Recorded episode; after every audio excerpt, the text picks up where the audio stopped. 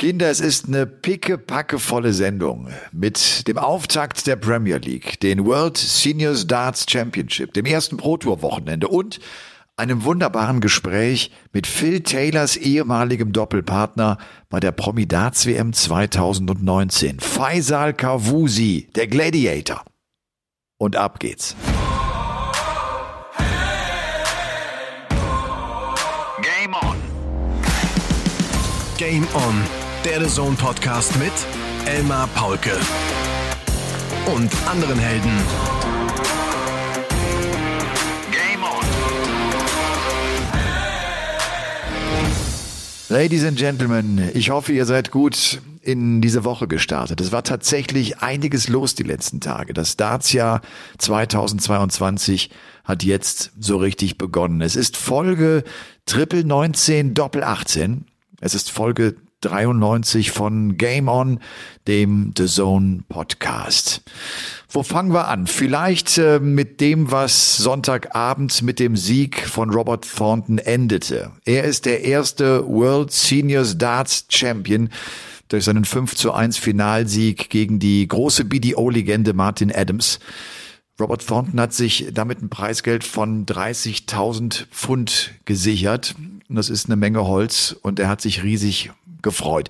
Ist übrigens etwas, was mir insgesamt aufgefallen ist äh, bei diesem World Seniors Darts Championship, dass die alle Bock hatten, dass die alle froh und dankbar waren, dass es nochmal so ein Turnier gab, äh, auf dem sie äh, einmarschieren konnten, äh, bei dem sie auf einer großen Bühne agieren konnten, bei dem sie im Fernsehen übertragen wurden und sie haben das alle äh, sichtbar genossen.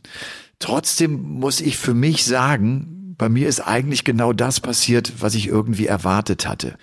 Ich habe nicht so wahnsinnig viel geschaut. Ich fand es äh, so, so vier, fünf Minuten lang immer wieder interessant und witzig und ich fand es schön, die alten Gesichter zu sehen.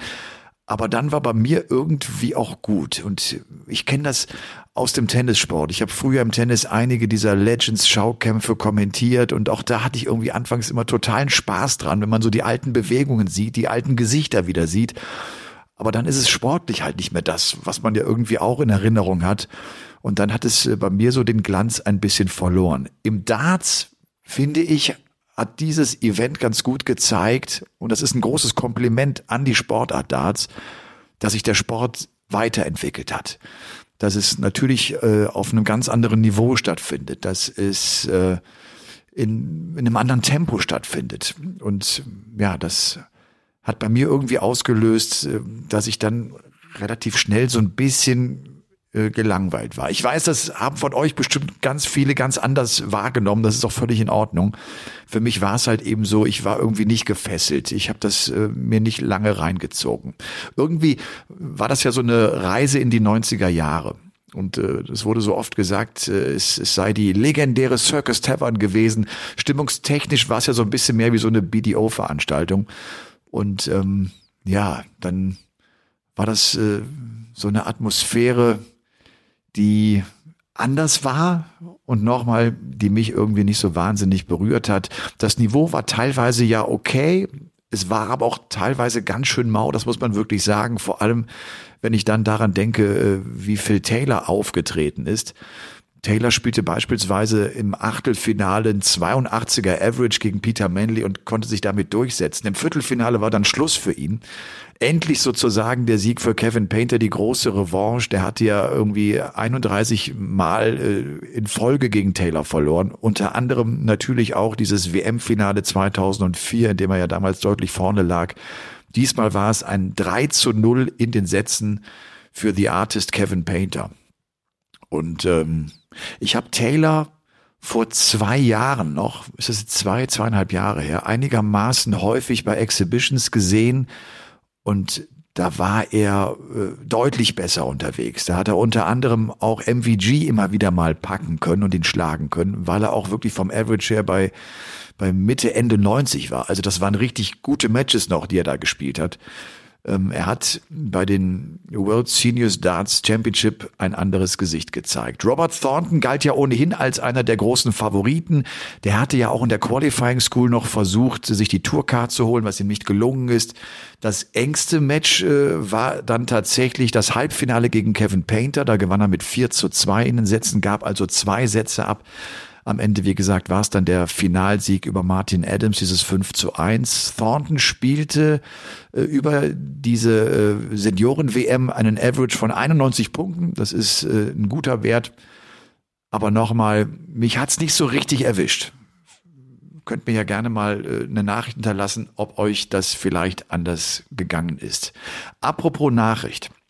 Äh, ich hatte das bei der letzten Folge schon mal angesprochen. Wir haben ab jetzt äh, ein WhatsApp-Account äh, von Game On sozusagen eingerichtet.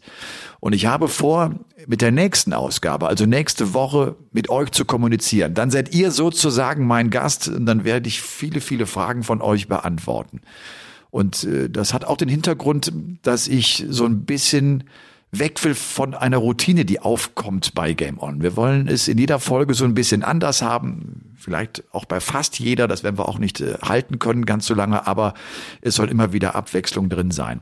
Ich habe schon eine Menge Nachrichten von euch erhalten, nachdem ich, wie gesagt, letzte Woche schon die Nummer durchgegeben habe. Vielleicht noch einmal die 0170 6126 469.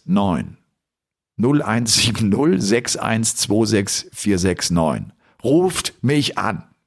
Äh, ihr habt mir schon eine Menge Nachrichten geschickt und äh, das ist auch wunderbar.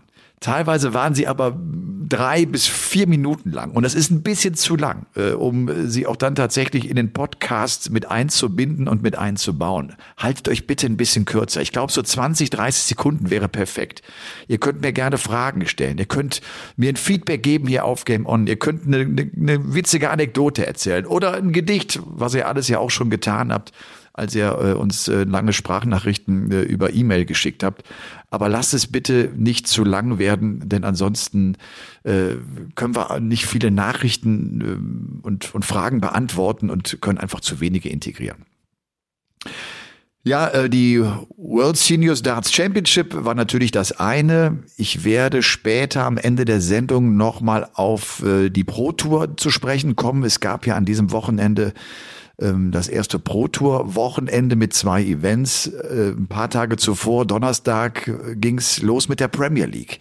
Erster Premier League Abend in dieser neuen Saison 2022. Äh, es wurde gespielt in der Motor Point Arena von Cardiff es war eine überragende Stimmung, das mal vorneweg. Es war natürlich vor allem das große Heimspiel für die Waliser, für Johnny Clayton und für Gerben Price, bei dem man den Eindruck hatte, der äh, hat diese positiven Vibes, die er da bekommen hat, äh, diese, diesen herzlichen Empfang äh, gar nicht verkraften können. Der ist damit überhaupt nicht zurechtgekommen, hat sein Spiel gar nicht entfalten können und verlor damit ja auch seine Auftaktpartie.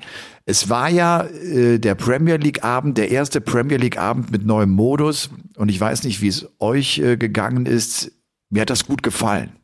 Und ich glaube wirklich, dass wenn wir so in die zweite Hälfte der Premier League-Saison kommen, äh, wird dieser Modus immer besser werden. Der so aussieht, dass wir also jetzt acht Spieler haben, die bei der Premier League mit dabei sind. Das heißt, es sind jeweils vier Viertelfinals. Die Sieger ziehen ins Halbfinale ein. Und dann gibt's noch ein siebtes Match, äh, wenn die Sieger aus den Halbfinals das Finale bestreiten. Und so waren das äh, diesmal an Spieltag eins der Weltmeister Snakebite Peter Wright und Johnny Clayton, also diese beiden Player of the Year. Clayton wurde ja von den Fans als Spieler des Jahres gewählt. Peter Wright hat diesen Award von der PDC bekommen als Weltmeister, als World Matchplay Champion. Und Peter Wright hat ein überragendes Finale gespielt, das beste Match dann am Abend. Es waren 113er Average gepaart mit einer 67 Prozent Doppelquote. Kein einziges Leg ging in dieser Partie. Es waren 6-1 für Peter Wright über die fünfte Aufnahme hinaus, also maximal 15 Darts pro Leg. Das war auf einem richtig tollen Niveau und das war ein toller Abschluss dieses äh, ersten Spieltages. Vielleicht noch mal zur Übersicht. Viertelfinale ausgeschieden gleich zum Auftakt sind Price, sind MVG, Michael Smith, der WM-Finalist und Joe Cullen. Joe Cullen, der ähm, wunderbar gescored hat, aber der seine Doppel überhaupt nicht in den Griff bekam. Das war irgendwie äh, so bezeichnend für den gesamten Abend. Die Doppelquote war bei über der Hälfte der Matches, bei vier Partien an der Zahl, bei beiden Spielern deutlich bei unter 40 Prozent. Das ist kein gutes Zeichen. Kallen, wie gesagt, mit der schlimmsten Doppelquote. 10,5 Prozent stand da am Ende. Er hatte 17 Darts von 19 Möglichkeiten vorbei gekachelt. Zwei Treffer waren es und so war es am Ende also ein 2 zu 6 von ihm. Es wird ja jetzt in dieser neuen Saison immer Best of 11 Legs gespielt. Man braucht also sechs Legs, um durchzukommen. Was dennoch bemerkenswert war, dass Cullen am Ende ein 96er Average da stehen hatte. Die Halbfinals waren dann Clayton gegen Wade und äh, Peter Wright gegen Anderson.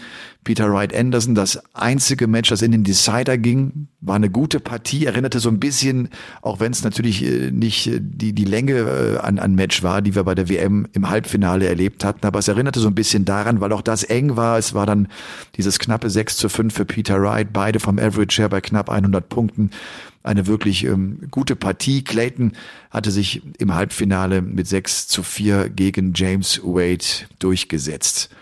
Insgesamt sind 33 180er gefallen. Acht davon hat der Sieger Peter Wright geworfen. Und ich habe irgendwie gedacht, das müsste eigentlich, und es war auch, glaube ich, ein Gedanke von René bei äh, unserer Übertragung auf The Zone, es müsste eigentlich ein ganz gutes Format sein, gerade für Michael van Gerven und auch für Gary Anderson, um sich Selbstvertrauen zu holen. Weil sie werden mit Sicherheit den einen oder anderen Sieg einfahren. Davon bin ich überzeugt. Und dann sind es Matches vor Publikum, auf, auf die sie Bock haben. Es sind dann drei Partien am Abend. Das ist auch von der Belastung her nicht zu hoch. Und ich könnte mir gut vorstellen, dass es da den ein oder anderen Sieg für die beiden gibt und dass sie damit vielleicht auch wirklich wieder etwas besser in die Spur kommen. Vielleicht nochmal äh, für den Hinterkopf, aber es haben, glaube ich, viele von euch schon mitbekommen, der vierte Spieltag von Berlin äh, ist ja in den Juni verschoben worden. Dort sollen also jetzt die Playoffs stattfinden in der Mercedes-Benz Arena von Berlin.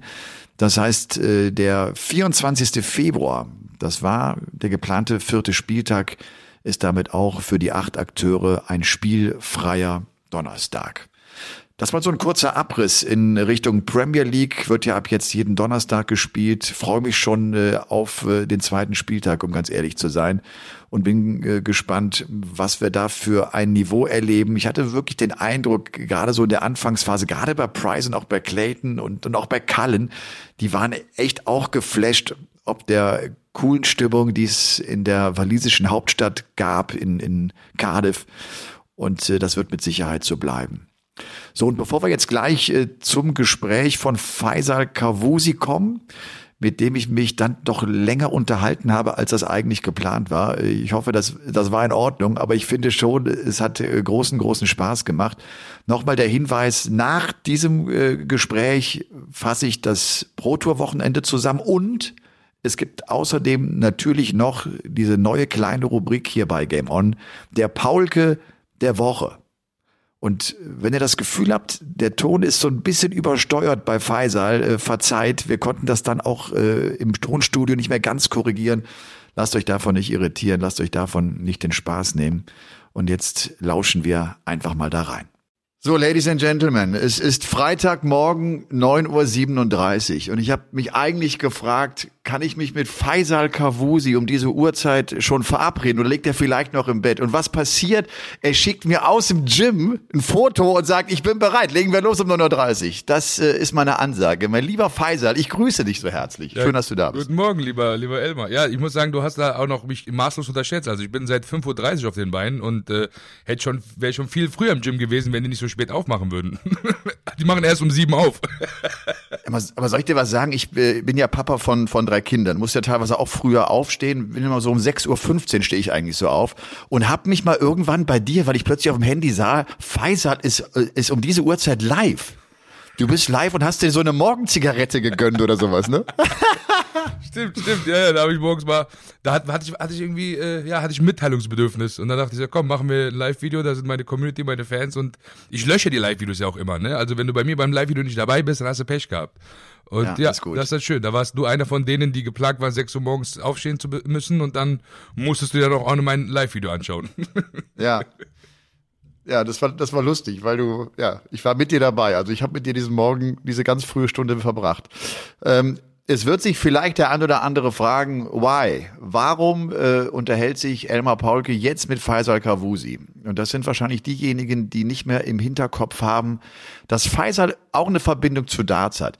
Wir beide, Faisal, haben uns im Dezember 2018 das erste Mal kennengelernt, als wir so einen Drehtermin hatten für Pro7, als wir gedreht haben für die Promi Darts WM und haben uns in so einem kleinen Theater getroffen. Ja, im Ateliertheater hier in Köln war das, ja, ja. Ich erinnere mich. Das ist, das, das ist so ein, das ist ein Theater, in dem du sehr früh schon aufgetreten bist als Comedian, ne? Da spiele ich jetzt sogar meine Vorpremiere noch. Also ich kann mich erinnern, früher war das eine Schwierigkeit, im Ateliertheater spielen zu dürfen vor 60 Leuten. Ja. Mittlerweile spiele ich da mein Material ein. Also ja, das ist schon so ein Ort, der mich begleitet. Und dort haben wir uns ja kennengelernt, das weiß ich auch noch. Das war, echt, Ja. das war lustig.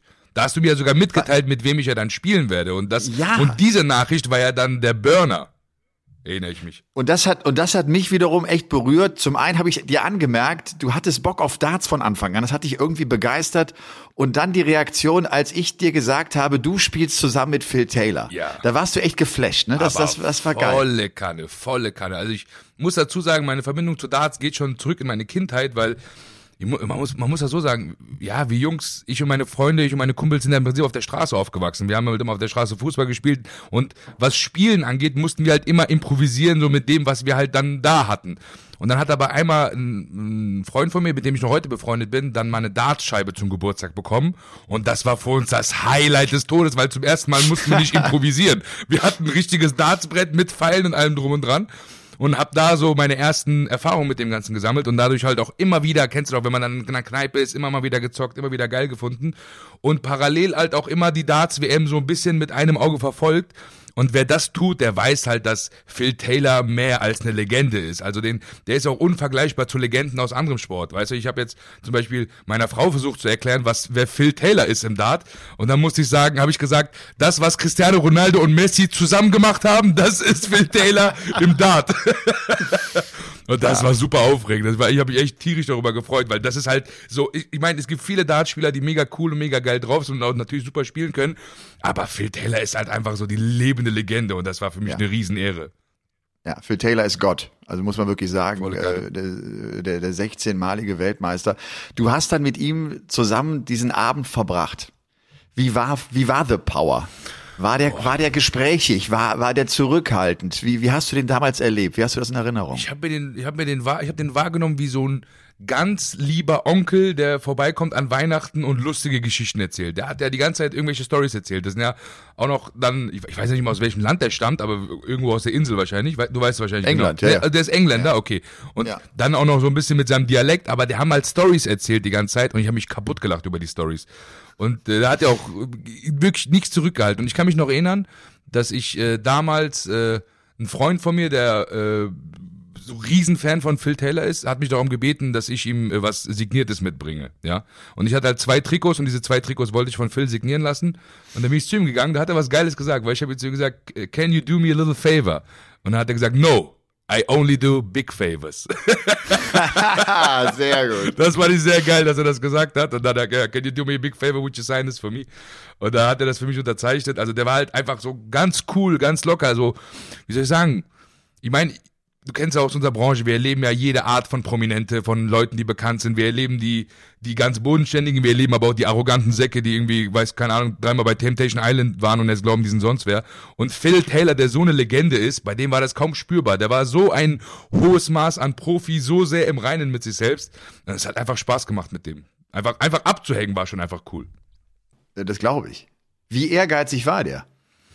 Boah, muss ich ehrlicherweise sagen, ich glaube, der Ehrgeiz hat bei ihm so jetzt nach der, als ich mal mit ihm gespielt habe, da war er schon so ein bisschen in Rente, sage ich mal. Äh, Ja. Da war, hat er nur so, sagen wir, so Showkämpfe und Showspiele gemacht. Und da Ehrgeiz war so ein bisschen, ja, geht so. da war ich, ich war super ehrgeizig, aber das ist dann nochmal eine andere Geschichte. Ich meine, das war ja damals die Promi-Darts-WM 2019.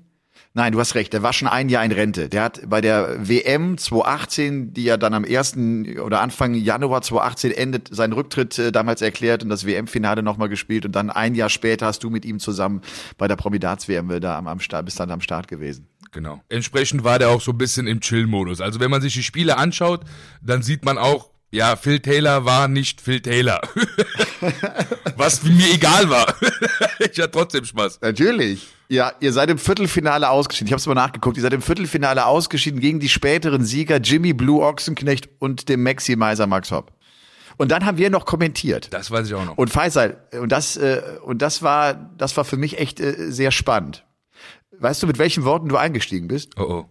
Sag's mir. Du hast, du hast es, du hast dieses, mit einem Wort bist du eingestiegen. Du hast es, glaube ich, fünfmal wiederholt, äh, Penis. Ach so, ja, stimmt. Haben wir doch einen. Ja, ja, stimmt. Ja, ich, war, ich, Ne? fand, ich fand's lustig, in der Live-Sendung das Wort Penis zu sagen. Weißt du, Ja. Elmar, wir Komiker, wir werden ja oft, werden wir zerschnitten, weißt du. Wenn wir Gags machen im Fernsehen, dann wird oft so, oh, das ist dann irgend so ein Redakteur, weißt du, dem dann das Jungfernhäutchen reißt, der dann sagt so, oh, nee, der Witz, den können wir nicht bringen. Aber Live-Sendung, was willst du da rausschneiden?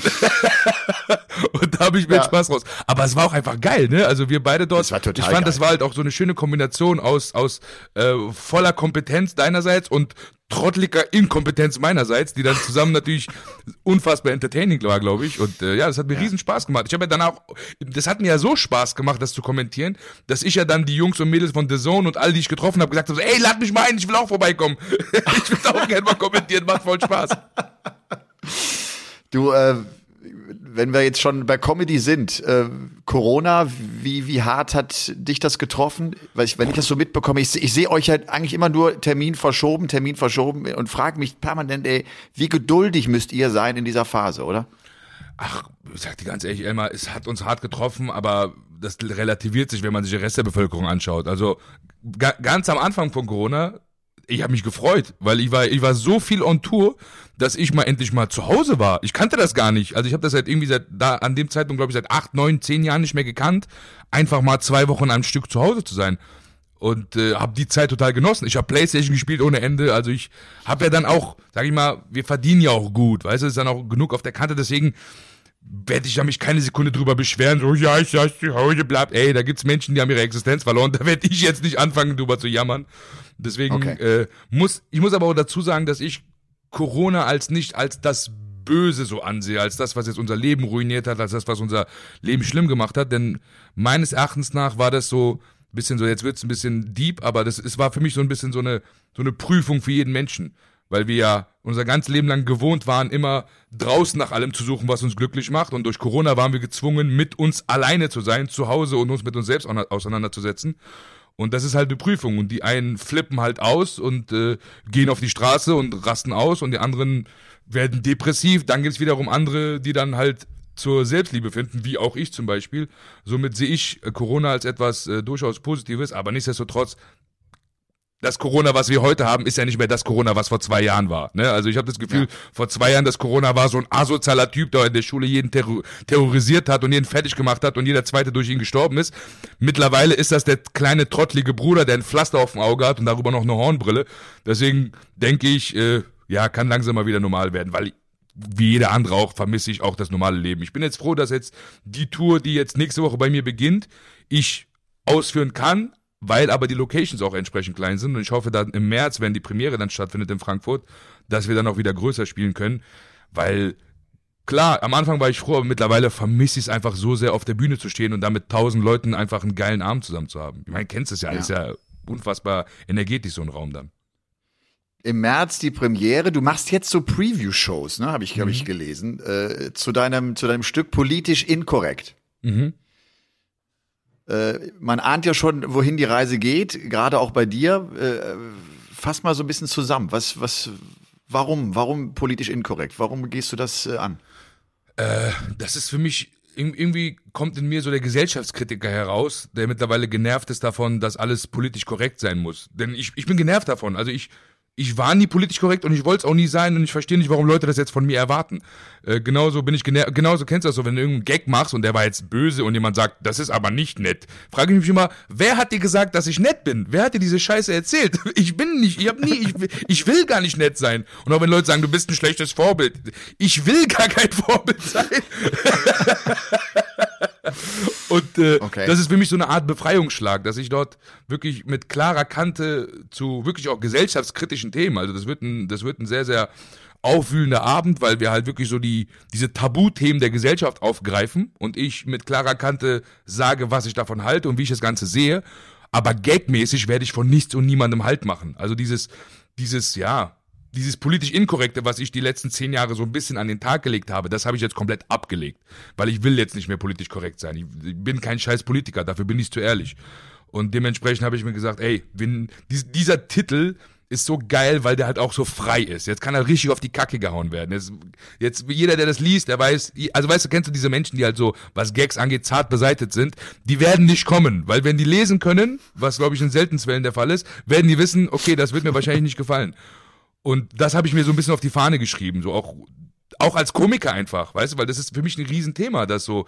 Und ich meine, da haben wir uns auch schon mal privat mal drüber unterhalten gehabt, dass heutzutage ja, wenn Menschen was vermeintlich Falsches sagen oder was Rassistisches sagen oder was Sexistisches sagen oder irgendwas sagen, was irgendwelchen Pappenheimer-Affen da draußen nicht gefällt, dass die ja sofort fertig gemacht werden, dass sie attackiert werden, dass sie beleidigt werden, dass sie niedergemacht werden.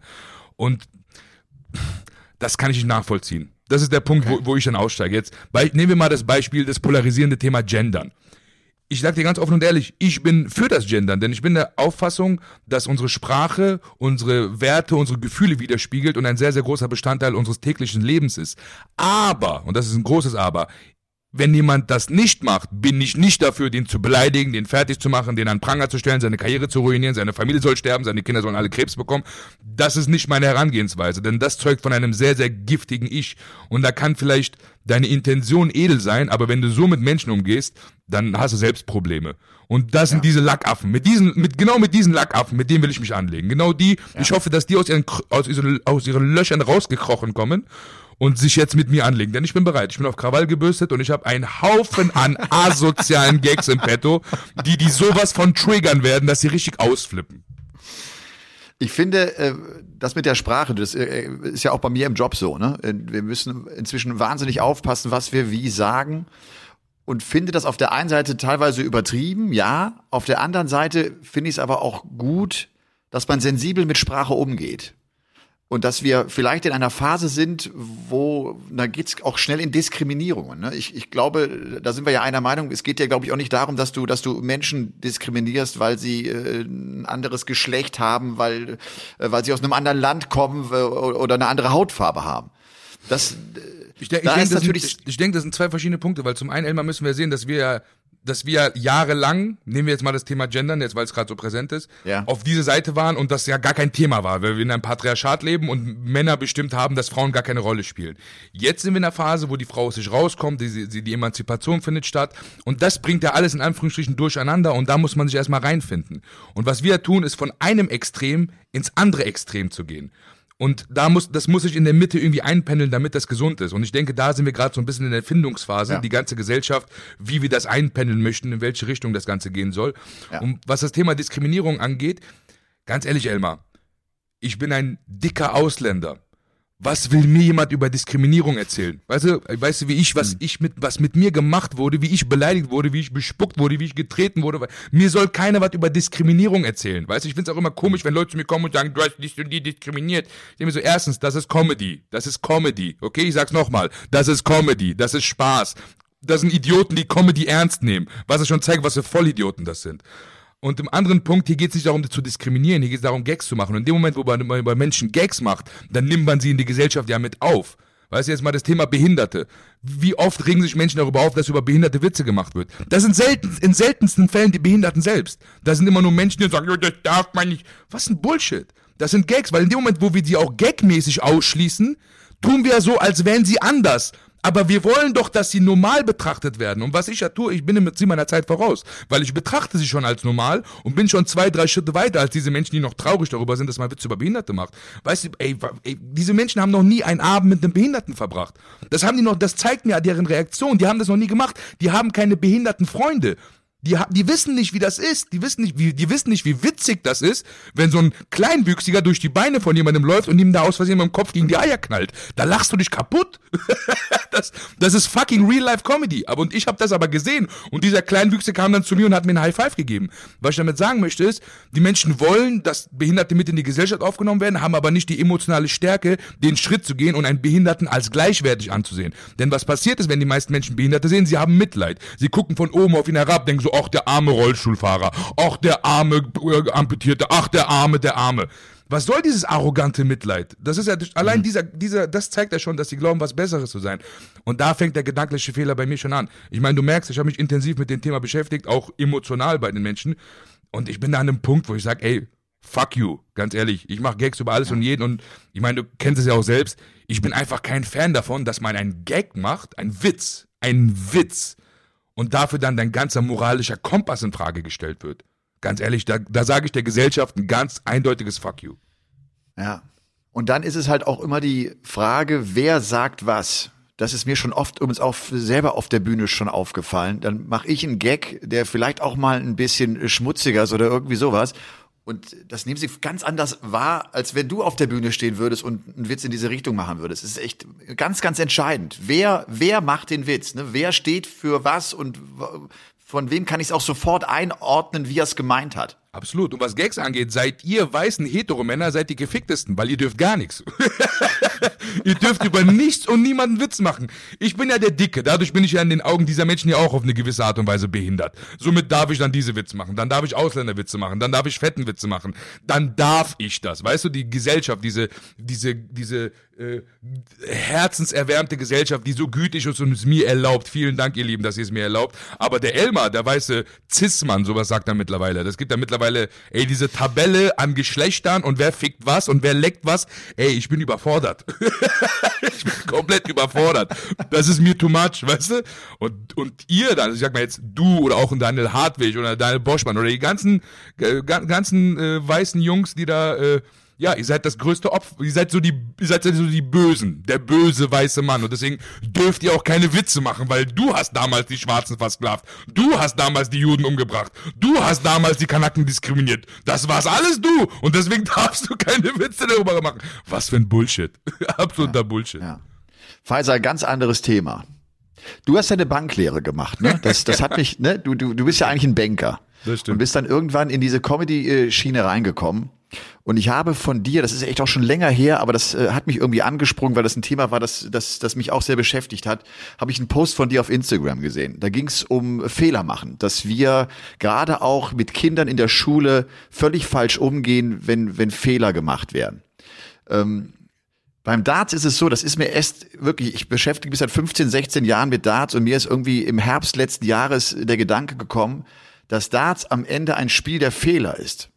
Selbst Profispieler, die mit einem Average von 100 unterwegs sind, treffen seltener das eigentliche Ziel, das kleine Feld, als dass sie einen Fehlwurf haben. Das heißt, es geht im Darts vor allem darum, dass du von der Birne her stabil bleibst, weil du so viele Fehler machst. Du musst Fehler akzeptieren. Das ist Teil des Spiels. Mhm. Das sind Meister des Fehlers. Und das heißt natürlich auch, ich, weißt du, wenn ich einen Dart vorbeiwerfe an der Triple 20 und ich werfe sie vielleicht knapp drüber, ist dieser Fehler ja vielleicht ja auch ein Baustein, um den nächsten Dart aber reinzuwerfen, weil ich den nämlich benutzen kann, diesen Pfeil. Mhm. Also ich nutze meinen Fehler, um das Ziel dann vielleicht im nächsten Schritt zu erreichen. Und ähm, da kam halt klar der nächste Gedanke bei mir, wie, wie gehen wir Deutschen eigentlich mit Fehlern um? Bis hin sogar zu dem Gedanken, äh, liegt es vielleicht daran, dass wir bislang noch keinen deutschen Weltmeister im Darts haben, weil wir alle mit Fehlern nicht umgehen können. Wir sind in so einem Nationen-Ranking auf der vorletzten Position, was den Umgang mit Fehlern in Unternehmen auch betrifft. Ach krass. Und wer von ist, daher fand ich. Wer ist letzter? Ah, ich, ein asiatisches Land. Ich habe es leider äh, vergessen. Okay, aber, ja. aber, aber nicht, äh, aber nicht äh, China oder nee. oder, oder äh, Korea nee, oder ich, so. Ich, ich, nee, ich komme leider nicht mehr drauf. Okay, es, nee, es ist ein, ein, kleineres Land, ja. Und äh, ich, ich fand das damals an deinem Post äh, so spannend, weil du auch gesagt hast, was soll das? Warum, warum nehmen wir einen roten Stift, wenn ein Kind einen Fehler macht? Warum ist dieser Fehler nicht eigentlich eine Chance, das, das besser zu machen und vielleicht auch auf einen anderen Gedanken zu kommen, einen anderen Weg einzuschlagen? Warum, warum sind für uns Fehler so, so, so schlecht besetzt? Und das scheinst du ja offenbar auch so wahrgenommen zu haben. Ja, definitiv, definitiv. Ich, also ich muss ja sagen, ich bin ein ganz, ganz großer Kritiker des Schulsystems. Ich bin eigentlich ein großer Kritiker von allem. Und wenn es um das Thema Fehler geht, finde ich es ganz schrecklich, wie wir mit äh, Kindern und Jugendlichen vor allem umgehen, weil wir bringen denen ja bei, wie man mit Fehlern umgeht. Wir sind ja die Erwachsenen, genau. wir sind ja so in einem Frühstück die Erfahrenen und zeigen denen, so wie wir uns verhalten, so wie wir. Sag, Kinder machen ja nicht was, das, was du sagst, die machen das, was du machst. Sprich, die werden sehen, wie du mit Fehlern umgehst und werden entsprechend sich auch so anpassen. Und in der Schule, das finde ich ja ganz schrecklich. Das, das Schulsystem ist ja einfach ein 120 Jahre altes Ding, was den Kindern da aufs Auge gedrückt wird. Und das ja darauf basiert, dass Fehler bestraft werden. Und in der Schule werden ja im Prinzip Fische daran gemessen, wie gut sie einen Baum hochklettern können, was absoluter Blödsinn ist. Ähm, und ich weiß aus eigener Erfahrung, äh, dass der Weg zum Erfolg mit Fehlern gepflastert ist, dass es unabdinglich ist, Fehler zu machen. Aber wir leben in einer sehr ego-belasteten Gesellschaft. Wir werden angeführt von sehr ego-belasteten Menschen, die halt sich selbst keine Fehler erlauben und sich selbst weiß Gott wie bestrafen, wenn sie Fehler machen. Und dementsprechend, weil sie ja glauben, das ist der Weg zum Erfolg, gehen sie auch so mit Kindern um. Und so sind wir in einer Spirale, dass wir von Generation zu Generation diese dämliche Mindset halt einfach weitergeben. Dabei ist die wichtigste Erkenntnis zu begreifen, dass jeder Fehler eine Lehre ist dass du bei jedem Fehler, den du machst, ja was lernst und Wissen und Erfahrung ist ja mit das Wertvollste auf dem Weg zum Erfolg, in welcher Hinsicht das auch immer sein mag. Ob du jetzt abnehmen willst, ob du jetzt ein Star werden willst, ob du, keine Ahnung, Dachdecker werden willst, whatever it is. Also da, da gehört Leidenschaft dazu, da muss man Bock drauf haben und im nächsten Moment muss man Fehler. Man muss Fehler machen. Du kannst keinen Erfolg haben ohne Fehler. Das ist so ein ganz, ganz merkwürdiger Irrglauben, der, in, der in den Köpfen der Menschen verankert ist, ist absoluter Bullshit. Du musst Fehler machen. Du wirst Fehler machen. Ich glaube aber, da das Problem ist, ist nicht, nicht, nicht nur, dass wir von der Schule oder von der Gesellschaft dann verurteilt werden, wenn wir Fehler machen, sondern dass wir uns selbst verurteilen, wenn wir Fehler machen. Und das ist der springende Punkt. Wir haben das halt so gelernt, uns wurde das so beigebracht und so kommunizieren wir dann auch mit uns selbst, was absoluter Blödsinn ist. Weil jedes Mal sich über einen Fehler zu ärgern, ist zum einen verschwendete Energie und zum anderen lebt man dann in der Vergangenheit. Und jetzt, wie schön du das Thema Dart aufgemacht hast, wenn der den Dart wirft und er verfehlt, und er fuckt sich darüber zu lang ab, dann wird er den zweiten und den dritten Wurf auch verkacken. Das weiß dieser Typ, weil der ist ein fucking Profi. Deswegen macht er den ersten und verkackt den und dann über, und dann ist er sogar noch nicht nur so, dass er es schafft, sich, sich keine Gedanken darüber zu machen, dass er einen Fehler gemacht hat, sondern ganz im Gegenteil, er nutzt diesen Fehler sogar, um den nächsten Schritt besser zu machen, der vielleicht nicht so geworden wäre, wenn es den ersten Fehler nicht gegeben hätte. Ja. Das heißt, wir sind da zu streng, auch mit Fehlern, so auch, was auch immer im Leben passiert. Wir müssen da geduldiger sein. Und da äh, finde ich eine sehr, sehr, sehr schöne Analogie da zum Dart, auf jeden Fall. Ja. Und das, was du gesagt hast, auch, äh, was du als Profi niemals machen darfst, ist zu lange über das nachdenken, was du eben gemacht hast. Ne? Als, als Sportler musst du ja immer nach vorne schauen, damit du dich nicht mit dem beschäftigt, was du da, was du da eben fabriziert hast. Und äh, das ist im Darts am Ende übrigens auch der Grund. Darts ist ja so geprägt, dass diese Matches immer wieder plötzlich sich wieder drehen. Ne? So viele Wendungen gibt in einem Spiel. Plötzlich ist der eine vorne, dann kommt das Comeback und du du raffst es gar nicht, dass das Momentum immer hin und her fliegt. Ich glaube wirklich, es liegt am Ende genau daran, dass es immer wieder Punkte gibt, wo du es selber nicht mehr aushältst dass du schon wieder dieses Ding vorbeigeworfen hast als Profi, der ich fünf Stunden am Tag trainiere und das in so einer Situation dann nicht geschafft habe genau. und dann dreht sich das. Aber, aber dann aber kommst du schon in diese Gedankenspirale rein, weißt du, wenn du dann schon, ja. wenn du dann den, wenn du dann verfehlst und dann schon denkst, boah, scheiße, Alter, ich übe das den ganzen Tag fünf Stunden, dann denkst du schon das, obwohl du dich eigentlich auf den nächsten Dart konzentrieren solltest und dann hast du schon verkackt, bevor du geworfen hast. Ja. Was war denn bei dir ein großer Fehler in deiner, in deiner Laufbahn? Boah, Boah, da gibt es so gibt, viele. Gibt es also es, ich habe unfassbar viele Fehler gemacht. Es gab Fehler, die hat die Öffentlichkeit mitbekommen. Es hat, es gibt Fehler, die hat äh, niemand mitbekommen. Es gab Fehler, die hat mein Management oder unser Management so viel mehr mitbekommen. Äh, ja. Was auch immer. Boah, aber ich, ich muss dir ehrlich sagen, Elmar, ich, ich guck da so nicht mehr drauf. Ich, ich guck nicht mehr drauf und sag, boah, das war doof oder boah, das war kacke, boah, das war scheiße. Ich sehe das mittlerweile ganz anders. Ähm, also ich sehe die Fehler aber ich ärgere mich darüber, nicht darüber. Also ich habe kein negatives Gefühl, weil ich weiß, dass jeder Fehler, den ich gemacht habe, war eine Lehre, die ich mitgenommen habe, die mich am Ende zu diesem Punkt hier geführt hat, dass ich heute hier mit einem der geilsten Sportmoderatoren des ganzen Landes einen Podcast führen darf. Was wundervolles, was schönes, weißt du? Und das liebe ich halt an diesen Fehlern, die ich gemacht habe in meinem Leben. Jeder Fehler war wertvoll, jeder Fehler war wichtig. Ich musste diese Fehler machen, ich musste diese Hölle durchgehen. Ich musste mal einen rassistischen Witz in der Öffentlichkeit machen, um zu sehen, was passiert, wenn dann die Öffentlichkeit auf dich zugeht. Weil damals war ich, war ich ein junger Kerl und war dann total, oh Gott, scheiße, ich bin ein schlechter Mensch. Heute denke ich mir, fickt euch, ihr Vollidioten, ihr seid alle emotional kaputt und kommt nicht damit klar, dass ich schwarze Menschen als gleichwertig betrachte und entsprechend auch Witze über sie mache, weil ich sie mit mir auf Augenhöhe sehe, als ein Freund, als, und ich bin da halt zwei, drei Schritte weiter als die Gesellschaft. Da muss ich offen und ehrlich sagen, bin ich einfach weiter als die Zeit. Und dann denke ich mir, ich werde jetzt nicht meine Entwicklung runterschrauben, nur weil ihr Vollidioten zu schwach seid, endlich mal mit der Situation klarzukommen und Fortschritt zu erlangen. Dementsprechend siehst du, diese, diese Sache ist jetzt, keine Ahnung, vier Jahre her. Und damals hat's, war das für mich die Hölle und Leute haben sich von mir distanziert und haben mich fertig gemacht. Aber das meine ich. Ich meine, Elmar, du hast mich ja kennengelernt. Ich bin, ich bin so ein lieber, netter, süßer Kerl. Und dann machst du einen Witz und plötzlich bist du der Teufel. Das macht keinen Sinn. Und wenn du auch so jetzt mit Kindern umgehst, weißt du, jetzt ein Kind ist ein tolles, liebes Kind und dann sagt er einmal etwas, was dir nicht gefällt und dann machst du ihn fertig? Nein. Nein, nein, nein, ganz, ganz großes Nein. So geht man nicht mit Menschen um. Und am Ende des Tages, Elmar, ist meine Meinung, wir sind alle kleine Kinder. Jeder von uns hat ein kleines Kind in sich. Und dementsprechend ist für mich auch bei Fehlern eine liebevolle, geduldige Kommunikation sehr viel sinnvoller, als jemanden fertig zu machen. Jetzt nehmen wir mal das Beispiel, da gab es doch mal hier die letzte Instanz. Hast du das noch damals mitbekommen, als Janine Kunze und Jürgen Milski und wat, Steffen Halaschka da über Rassismus diskutiert haben? Erinnerst du dich daran? Nee, habe ich nie drauf. Das, es gab mal so eine, so eine Talkshow, das hieß die letzte Instanz beim WDR. Ja. Und dann saßen da fünf weiße Menschen und haben über Rassismus diskutiert. Ich würde sagen, redaktionell unglücklich und dass die halt dann über Rassismus reden, fünf Leute, die keinen Schwanz von einer Ahnung haben, was Rassismus überhaupt bedeutet, diskutieren darüber. Recht unglücklich. Dann haben aber Janine Kunze, Thomas Gottschalk, Steffen Halaschka und wie sie nicht alle heißen, Jürgen Milski, die in der Runde saßen, Miki, Miki Beisenherz, haben einen Shitstorm bekommen, dass es kracht. Wurden fertig gemacht, wurden beleidigt, dem wurde gedroht und weiß Gott, was ihnen als an den Kopf geworfen wurde. Wo ich der Meinung bin, okay, die haben vielleicht Sachen gesagt, die falsch sind. Aber dann geht man doch nicht auf Attacke.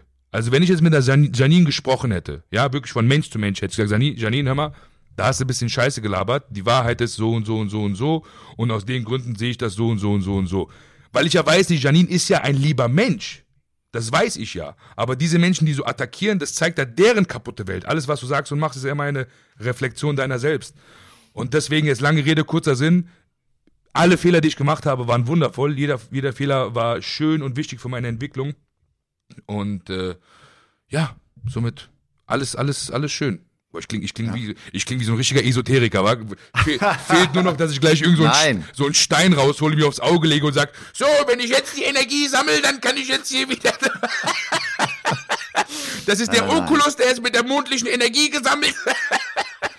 du, es, es gibt übrigens eine, eine, eine gute Geschichte äh, vom IBM-Gründer, der äh, einem Mitarbeiter, also Mitarbeiter macht einen Fehler, es ist ein, ein Schaden, der entsteht in Millionenhöhe äh, es kommt zum Gespräch, ein Mitarbeiter wird zu ihm zum Gespräch gerufen, der natürlich davon ausgeht, dass er gekündigt wird und dass er rausgeschmissen wird. Mhm. Und der IBM-Gründer sagt, nee, nee, Moment, ich habe jetzt eine Million in deine Entwicklung gesteckt, ich schmeiß dich auf keinen Fall raus. Also, ne? Wow.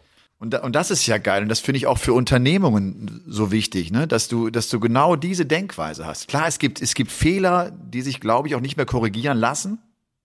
Ne?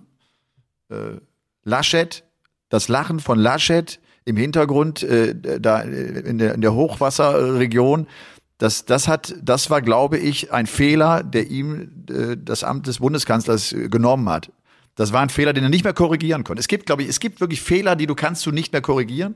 Ja, aber das war aber auch einfach maßlos dämlich. Also das war auch einfach so, aber natürlich. so doof, ja, musste erst, so, so dämlich musste er erstmal sein, dass du Bundeskanzler werden willst und da bist du da bei Flutopfern, die ihr ganzes Leben verloren haben und stehst da und weißt, dass da, weiß, Gott, wie viele Kameras auf dich gerichtet sind und kriegst einen Lachanfall. Ey, genauso wie ein Yogi Löw, der bei der WM sich an den Eiern rumfummelt. Ich meine, klar, ey, ich habe mir auch schon oft genug am Bauchnabel rumgepult und dann dran gerochen. Aber wenn, wenn ich wusste, dass da Kameras auf mich gerichtet sind, dann habe ich das nicht gemacht, weil ich habe ein Gehirn. das ist halt auch einfach selten dämlich. Aber ich finde das eine sehr, sehr schöne Herangehensweise. Aber ich glaube, weißt du, was da das Problem ist? Dass diese Menschen, die heutzutage in, in unserer Wirtschaft oder wo auch immer irgendwie erfolgreich sind, sind sehr ego-behaftet. Dementsprechend können die nicht gut mit Gefühlen umgehen. Die können ja nicht mal mit ihren eigenen Gefühlen umgehen. Deswegen sind die ja so blöd und jagen nur Geld und Erfolg nach und sind aus den Gründen erfolgreich geworden. Wie sollen sie dann mit den Gefühlen von anderen umgehen? Wie sollen sie, wenn sie nicht mal Geduld und Liebe für sich selbst haben, wie sollen sie Geduld und Liebe für den Mitarbeiter haben? Verstehst du, wie ich das meine? Und ich glaube, ja. da ist das wahre Problem. Weißt du, wir können ja, es gibt ja so viele Podcasts und so viele Talkshows und so viele, was weiß ich, was alles, wo immer drüber über Probleme gelabert wird. Was sind Probleme, Probleme, Probleme, Probleme? Wir haben nicht 10.000 Probleme. Wir haben ein Problem. Und das ist immer der Mensch für sich selbst. Das ist unsere emotionale Erziehung. Guck mal, wir erziehen die Kinder und die Studenten alle immer nur rational. Es geht nur um so rationale Scheiße. Emotionen bleiben auf der Strecke. Und das ist auch der Grund, Elmar, warum jetzt gerade, während wir sprechen, weiß Gott, wie viele Hunderttausende gerade zu Hause sitzen und hochdepressiv sind und sich von der ganzen Welt unverstanden fühlen. Und das liegt aber dann auch nicht an der Gesellschaft, weil die Gesellschaft so blöd ist. Nein. weil sie nie gelernt haben, mit Emotionen umzugehen. Und das auch gerade leben wir in so einer Zeit, wo sich das krass hervorruft, wo wir krass sehen, wie viele Menschen in Depressionen verfallen. Weißt du, und mehr Menschen wollen darüber reden. Und jetzt wird das Thema Depression, ich, ich verspreche dir jetzt schon, in zwei, drei Jahren werden RTL und Sat1 irgendwelche Spots drehen und sagen, so Depressionen sind wichtig. Die machen das nicht, weil die Depressionen wichtig sind, das ist alles Image, das ist alles Marketing-Scheiße. Aber Leute sind ja so blöd und fallen drauf rein. Es geht ja da, aber nichtsdestotrotz, das Thema kommt gerade, ist wichtig, weil wir nicht mit Emotionen lernen umzugehen. Weißt du, so das all, alle großen Probleme, die wir auf dieser Welt haben, kann man auseinanderstückeln und am Ende kommt man bei einem kleinen Jungen an, der von seiner Mutter keine Liebe bekommen hat und der von seinem Vater ignoriert wurde und deswegen jetzt ganz viele Affären hat und ganz viele Frauen betrügt und in einem Unternehmen ist und mit seinen Mitarbeitern scheiße umgeht, weil, keine Ahnung, die halt nicht Leistung bringen, so wie er es gern hätte, bla bla bla bla bla. Das ist, wir sind ein Haufen von kleinen, kaputten Kindern, die einfach nur Verständnis suchen und jetzt gerade auf der Reise sind und äh, ja, mal gucken, wo wir ankommen. Ja. Ja, und vielleicht ist wirklich, was du gesagt hast, Corona ist vielleicht ja echt auch die Phase, wo, klar, auf der einen Seite äh, erwischt es einige hart, weil sie sich damit nicht auseinandersetzen. Auf der anderen Seite, das habe ich bei mir selbst auch erlebt. Auch ich bin irgendwie, ich hatte mehr Zeit für mich. Ich habe äh, mich zu, zu, zurückgezogen häufiger, ich habe mich auf mich besonnen, ich habe nachgedacht. Ich meditiere seit, seit einem halben Jahr tatsächlich täglich. Und ja, und äh, es tut mir gut. Es tut mir echt total gut. Und das ist vielleicht einfach auch echt so dass das Positive dieser Zeit, die wir, die wir gerade erleben. Ja, es kommt immer auf die Betrachtungsweise an. Aber echt schön, dass du mit dem meditieren. Finde ich sehr schön, dass du das machst. Mache ja. mach ich auch seit, ja. seit paar Wochen jetzt. Also das ist wirklich eine, eine geile Sache. Aber ich glaube, wenn wir, wenn wir so weitermachen, sind wir gleich beim Drei-Stunden-Podcast, wa? Ja, das, das, so, das, wollte, das, so interessant, das wollte ich gerade sagen. Das ist so schön mit dir zu sprechen. Faisal, es ist tatsächlich schon eine Dreiviertelstunde um. Wir wollten eigentlich viel, viel kürzer reden, aber das, äh, das, ja, das, so, so soll es ja sein. Das ist ja Podcast, äh, glaube ich, und äh, das ist auch das, was mir selber am Podcast Spaß macht, auch wenn ich ihn mir anhöre. Faisal, ich danke dir vielmals und äh, wünsche dir einen guten Tag, eine gute Zeit. Ich wünsche dir vor allem viel, viel Erfolg mit, mit, mit, mit deiner Show. Im März geht's los, das ist nicht mehr lang. Die Preview-Shows, die Preview-Shows sind, sind, die machst du um zu sehen, wie Gags ankommen, oder? Oder warum machst du die? Nee, ich muss, ich muss dir ehrlicherweise sagen, Elmar, der Faisal, der jetzt auf der Bühne steht, ist ein ganz anderer Faisal, der vorher jemals auf der Bühne stand und den muss ich ja erstmal konstruieren. Verstehst du? Ich muss den ja erstmal bauen. Und da ja Comedy im Gegensatz zu vielen anderen Künsten sehr auf Feedback angewiesen ist, will ich da mal so ein bisschen testen. Ja, wie du sagst. Also man testet ein bisschen, guckt so, ah, wie kam der an? Haben die den verstanden? Ist der, ja, in Anführungsstrichen zu intelligent oder ist das zu viel über Ecken gedacht? Also da ist ja manchmal als Komiker sitzt zu Hause und überlegst dir Sachen und denkst dir, boah, das ist der Hammer. Und dann stehst du vor Publikum, machst den Gag und kommst dir vor wie ein Stück Scheiße. das kann passieren. Aber das heißt, in diesen Preview-Shows hast du auch viele Momente, die, die so, so ein bisschen peinlich werden oder wo du denkst, ey, Voll verdammt, das, es, ey, lacht keiner. Elmar, ja. das ist richtig unangenehm. Das ist das richtig. Ich, ich, ich meine, du kennst auch das Gefühl, auch wenn man jetzt, sagen wir mal, jetzt in einer Runde sitzt und einen Gag macht und keiner lacht. Das tut immer weh. Das tut immer weh. Im schlimmsten Fall hast du noch so einen Spasti zwischen sitzen, der da sagt, hey, der war nicht gut. Weißt du? Fuck you. Und jetzt stell dir mal vor, du machst es auf einer Bühne und der Grund, warum die Leute da sind, ist, damit du sie zum Lachen bringst und du verkackst. und das ist unangenehm. Aber so schließt sich der Kreis zum Thema Fehler. Ich War, weiß ich jetzt, dass sagen. das passieren wird und somit, ja. ich bin, habe mittlerweile die Erfahrung, ich habe die Stärke, darüber hinwegzusehen und mich von sowas nicht mehr verunsichern zu lassen, was mir vor zwei, drei Jahren noch passiert ist. Und heute bin ich so, mein Gott, dann kam er halt nicht an, abhaken und bin gedanklich schon dabei, den nächsten Gag aufzubauen. Okay. Also Fehler machen stark. Das ist ein wunderbares Schlusswort. In diesem Sinne. Faisal, danke. Danke dir, lieber Elmar. So, und damit kommen wir zum Paulke der Woche. Der Paulke der Woche. Und der Paulke der Woche geht an den IOC-Präsidenten Thomas Bach. Stellvertretend äh, für ein IOC, das für mich auf einer Stufe wie die FIFA unterwegs ist in Sachen Korruptheit. Ich muss das mal ganz klar und so deutlich sagen. Mich regt das wahnsinnig auf. Und äh, wenn ich Thomas Bach da sehe, der auf zig Fotos posiert mit Führungskräften der chinesischen Staatsregierung, eines Überwachungsstaates, by the way, ähm, und der dann gleichzeitig verkünden lässt, dass es doch völlig normal sei, wenn Sportler keine eigene politische Meinung äußern sollten und dürfen, dann kriege ich Schnappatmung und äh, bin dabei, mich wahnsinnig aufzuregen. Ich werde die Winterspiele von Peking als TV-Zuschauer boykottieren. Auch wenn es für die allermeisten Athleten immer noch der ganz große Höhepunkt ihrer Karriere ist, das weiß ich. Ich werde das trotzdem durchziehen, weil ich keinen Bock drauf habe, weil es mich so nervt. Ich erkläre euch gleich auch warum. Und äh, auch wenn es so ein bisschen verrückt ist, dass ich als TV-Zuschauer irgendwie als letztes Glied in der Kette das tun muss, dass das kein anderer macht. Und man hätte, glaube ich, Möglichkeiten, dies zu tun, da auch wirklich mal ein Zeichen zu setzen. Vielleicht mal nur so ein paar Dinge. Die Winterspiele finden in einer Stadt und in einer Region statt, in der es eigentlich keinen Schnee gibt. Das ist komplett aberwitzig, aber es ist tatsächlich so. Das habt ihr mitbekommen. In dieser Region äh, fällt zwar im Sommer eine Menge Regen, aber im Winter schneit's nicht. Und deshalb laufen seit November die Schneekanonen. Das hat übrigens zur Folge, dass wir in einer Region, die unter Wasserknappheit leidet, äh, wir Schneekanonen einsetzen, die einen Wasserverbrauch haben, der ausreichen würde, um 30.000 Menschen ein halbes Jahr lang mit Wasser zu versorgen. 30.000 Menschen. Dafür setzen wir Schneekanonen dort ein, damit die Pisten auch weiß sind, damit wir da äh, die Spiele stattfinden lassen können. Es ist unglaublich. Und Peking strahlt und präsentiert sich als tolles Sportland und äh, baut eine, ein Eiskanal, eine Eisbahn für über zwei Milliarden Euro, den man wahrscheinlich nach diesen Spielen gar nicht mehr gebrauchen wird. Und dann kommt inzwischen ja auch noch das dazu, dass es äh, viele positive, positiv getestete Sportler gibt, die inzwischen ihre Bedenken äußern, ob das mit den Tests auch alles so sauber ist. Man hat überhaupt keine Einsicht, was nach diesen positiven Proben da genau passiert. Da kommen vermummte Menschen äh, und die bringen dich dann in eine Quarantäne. Die Bedingungen äh, waren anfangs wohl katastrophal, die scheinen sich jetzt wohl ein bisschen zu verbessern. Aber auch das wird mit Sicherheit diese Spiele weiter begleiten, dass es immer mehr positiv getestete Athleten gibt. Und auch das ähm, hat natürlich einen faden Beigeschmack. Das haben wir alle ja auch bei den World Darts Championship erlebt. Auch da haben wir uns alle, glaube ich, an der Platte ganz kurz mal gekratzt und nachgedacht, ob das so gut ist.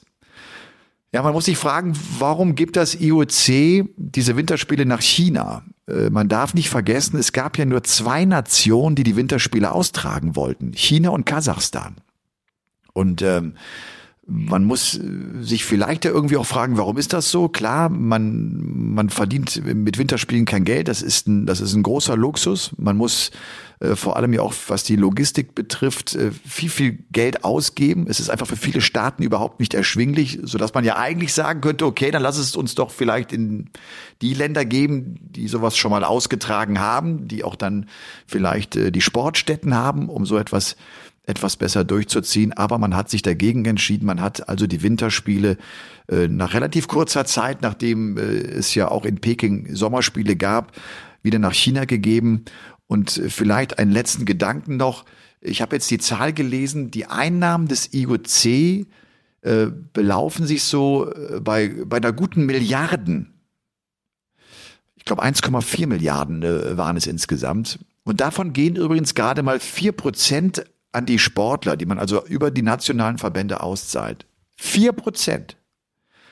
Und äh, nur mal nebenbei, das IOC mit Sitz in der Schweiz, äh, auch das ist jetzt so eine Info, die ich gelesen habe, äh, zahlt null Steuern. Und äh, wirklich, es, es gibt so viele Aspekte, die mich, die mich äh, zur Weißglut bringen, die mich echt wütend machen. Und nochmal, deshalb werde ich die Winterspiele im TV mir nicht reinziehen, obwohl ich, das ist euch, glaube ich, auch allen klar, ein großer Sportfan bin, obwohl ich das immer gemacht habe. Auch wenn ich Kindeserinnerungen habe an, an all diese Übertragungen, ich werde es nicht machen, ich habe keinen Bock mehr drauf, mir reicht's. Und äh, ich könnte mir gut vorstellen, dass das übrigens auch bei der Fußball-WM, die in Katar stattfindet, ähm, so sein wird. Ich finde, wenn man da nicht genügend Gründe findet, um sein Veto einzulegen, um zu sagen, auch als nationaler Verband, das machen wir nicht mit. Wann denn dann? Wann dann? Das war also der Paulke der Woche. So, und jetzt abschließend noch zum Pro Tour Wochenende. Die Pro Tour Saison hat also begonnen mit zwei Turnieren, am Samstag eines, am Sonntag eines. Vielleicht mal vorneweg äh, das Abschneiden einiger Top Guns. Nur mal so für den Überblick. Maike van Gerven scheidet an beiden Tagen in der dritten Runde aus. An Tag 1 gegen Gurney mit 3-6, an Tag 2 gegen Stephen Burton, der ein tolles Wochenende gespielt hat, der übrigens keine Tourcard besitzt. Das nur mal am Rande. Johnny Clayton äh, verliert dann Tag eins im Viertelfinale gegen Peter Wright, geht dann zum Auftakt in Runde eins gegen Madas Rasma aus. Äh, Gerben Price, die Nummer eins der Welt, verliert in der zweiten Runde an Tag eins gegen Jim Williams, den Waliser, verliert dieses walisische Duell also und unterliegt dann an Tag zwei im Finale gegen Peter Wright. James Wade geht raus in Runde zwei gegen Ratajski und in Runde eins gegen Labanauskas. Und Michael Smith, die fünf der Welt, verliert in Runde drei gegen Richie Edhouse, um dann am Tag darauf in Runde zwei auszuscheiden gegen Nils Sonnefeld. Das nochmal so vorneweg, um so ein bisschen einzuordnen, äh, wie viele Top Guns es da erwischt hat und wie schwierig es am Ende auch ist, sich bei so einem Feld da regelmäßig durchzusetzen. Tag eins, ähm, das erste Turnier, wurde übrigens mit einem äh, knapp 93er Gesamtaverage gespielt. Das ist ein relativ hoher Average für ein Pro Tour Event. Und Luke Humphreys hat seinen ersten äh, PDC-Titel bei den Profis geholt. Das ist ja ein World Youth Champion und der hat äh, viele, viele Challenge-Turniere gewonnen. Das wissen wir alles. Jetzt ist es endlich sein erster Sieg äh, bei den Erwachsenen sozusagen. Es war sein fünftes Finale. Dazu äh, zählen wir auch das Finale im vergangenen Jahr bei den UK Open. Er ist übrigens der zweitjüngste Sieger, der so eine Auftaktveranstaltung gewinnen konnte mit seinen 26 Lenzen. Michael van Gerven hat 2013 so ein bisschen so ein, so ein Nerd-Fact, ich weiß, 2013 damals das Auftakt-Event, das war ein UK Open Qualifier mit 23 gewinnen können. Luke Humphreys, der spielt äh, am Ende einen Turnier-Average von knapp 99 Punkten. Er wirft 1980er.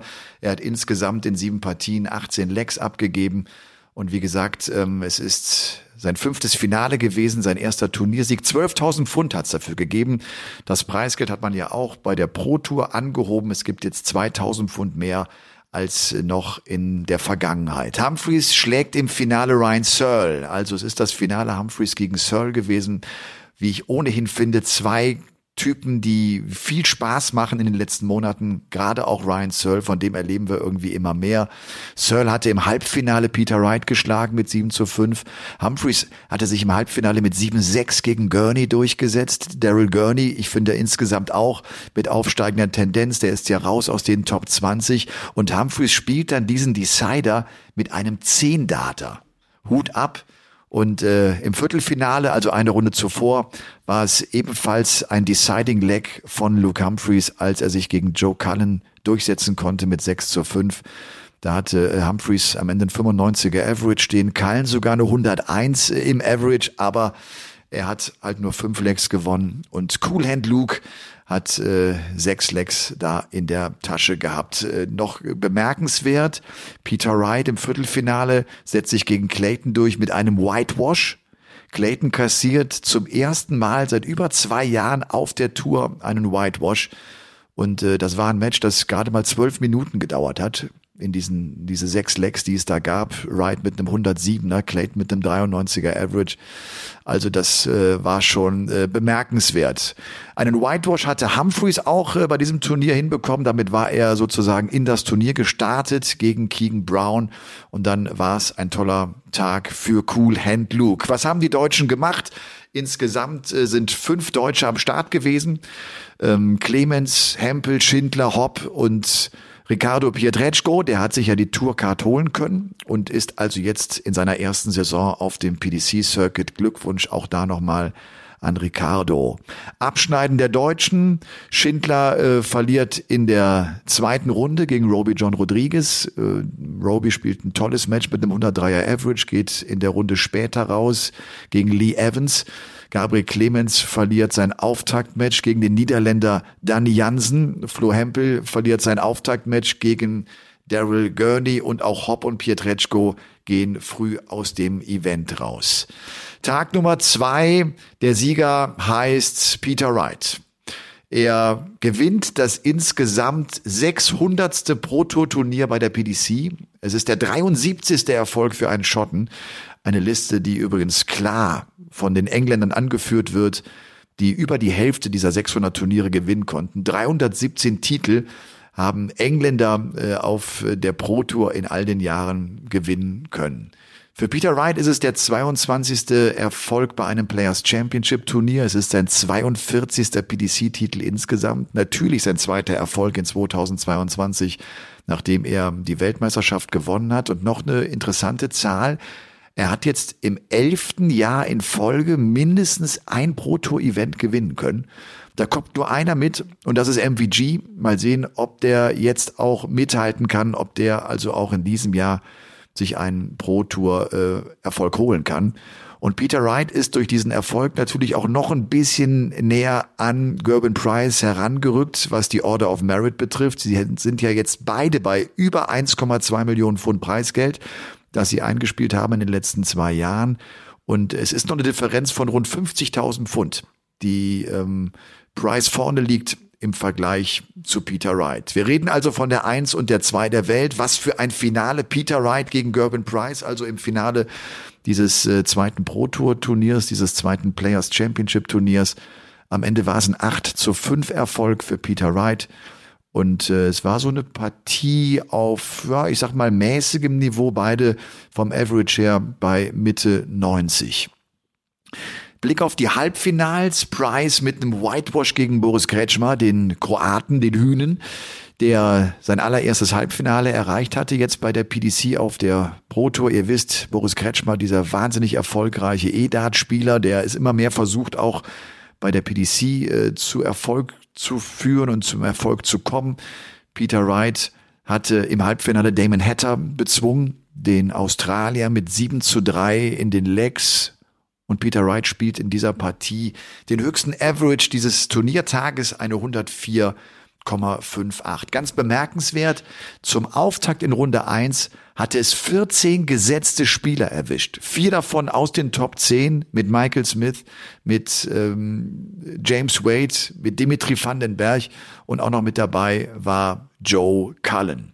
Was haben die Deutschen getan? Martin Schindler, auch äh, da mit dem besten Ergebnis. Er ist der erste Deutsche, der in diesem Jahr ein Achtelfinale erreichen kann, waren 24 gesetzt, kommt durchweg mit richtig guten Averages um die Ecke.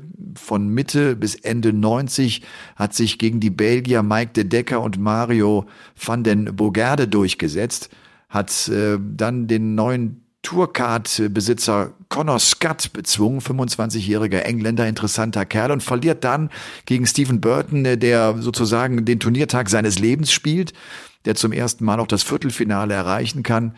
Burton einer von sechs Spielern, die ohne Tourcard da an Tag zwei nachgerückt sind. Ricardo Pietreczko, der verliert sein Auftaktmatch gegen Jason Lowe. Florian Hempel geht in der zweiten Runde raus gegen den Top-Gesetzten, gegen den an eins gesetzten Gerben Price. Der ist immer noch vorne in dieser Pro Tour Order of Merit. Max Hopp und Gabriel Clemens äh, haben jeweils die dritte Runde erreichen können. Hopp geht gegen Kretschmer raus, ziemlich glatt mit 1 zu 6, spielt da auch nur ein 84er Average. Kretschmer, wie gesagt, später dann im Halbfinale.